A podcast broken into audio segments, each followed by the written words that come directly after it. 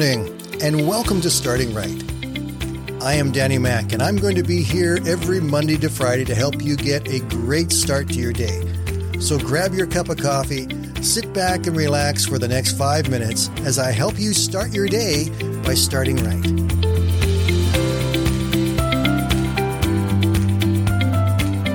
Arizona, there was a 26 year old woman who had a young son. He was six, but he was also dying of terminal leukemia even though the mom was just completely overwhelmed with the grief and the sadness, she had this strong sense of determination within her, like any parent, that she wanted to see her son grow up. She wanted to see her son be able to fulfill his dreams.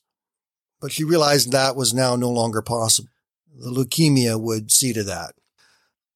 But she still wanted to see her son's dreams come true. One day she took his hand and she said, Billy, did you ever think about what you wanted to be once you grew up?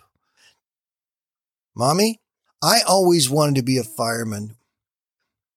Mom smiled and said, Let's see if we can make your wish come true. Later that day, she went to one of the local fire departments there in Phoenix. It was there that she met Fireman Bob. Fireman Bob was one of these guys who had a heart that was as big as the entire state of Arizona.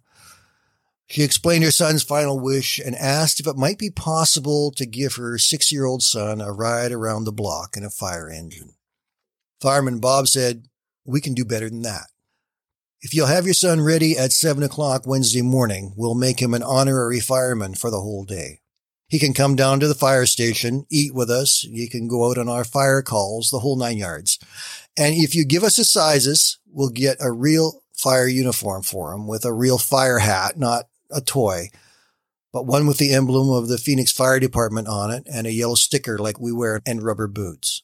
They're all manufactured right here in Phoenix, so we can get them fast.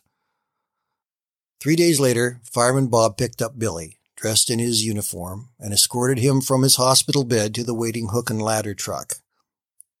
Billy got to sit in the back of the truck and help steer it back to the station, and he was in absolute heaven. There were three fire calls in Phoenix that day and Billy got to go out on all three calls. He rode in different fire engines, the paramedics' van, and even the fire chief's car. The local news came and did a story on Billy, videotaping his special day with the fire department.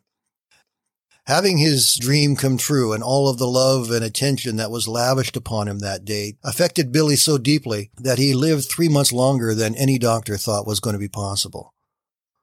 However, on one night, all of his vital signs began to drop dramatically, and the head nurse who believed in hospice concept that no one should die alone began to call the family members to the hospital.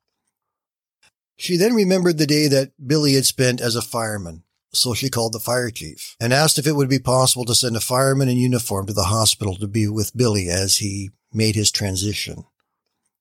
The chief said, We can do better than that. We'll be there in five minutes. When you hear the sirens screaming and see the lights flashing, will you announce over the PA system that it, there is not a fire, there's not an emergency? It is just the department coming to see one of its finest members one more time. And will you open the window to his room? About five minutes later, a hook and ladder truck arrived at the hospital and extended its ladder up to Billy's third floor open window. Sixteen firefighters climbed up the ladder to Billy's room.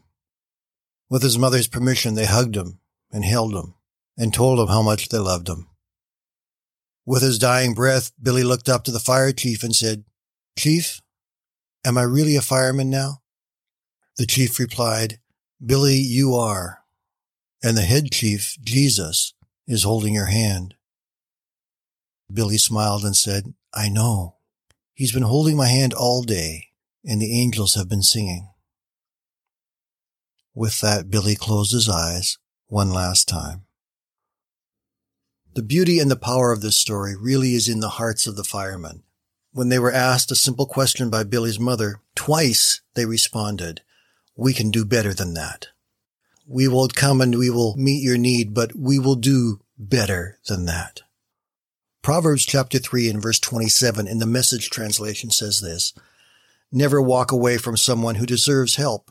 Your hand is God's hand for that person when we realize that we are in fact the hand of God helping someone else, it becomes a whole lot easier for us to say, we can do even better than that. I believe that God is asking all of us to step up our game, to recognize the fear and the anger and the turmoil around us, and to reach out to help people, not just with the small things, but in ways that we can do it that will make such an impact on them that they will never forget it. Have a great day, everyone. We'll talk to you again tomorrow.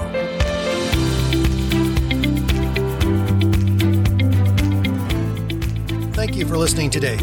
And I invite you to join me Monday to Friday right here on Starting Right with Danny Mack.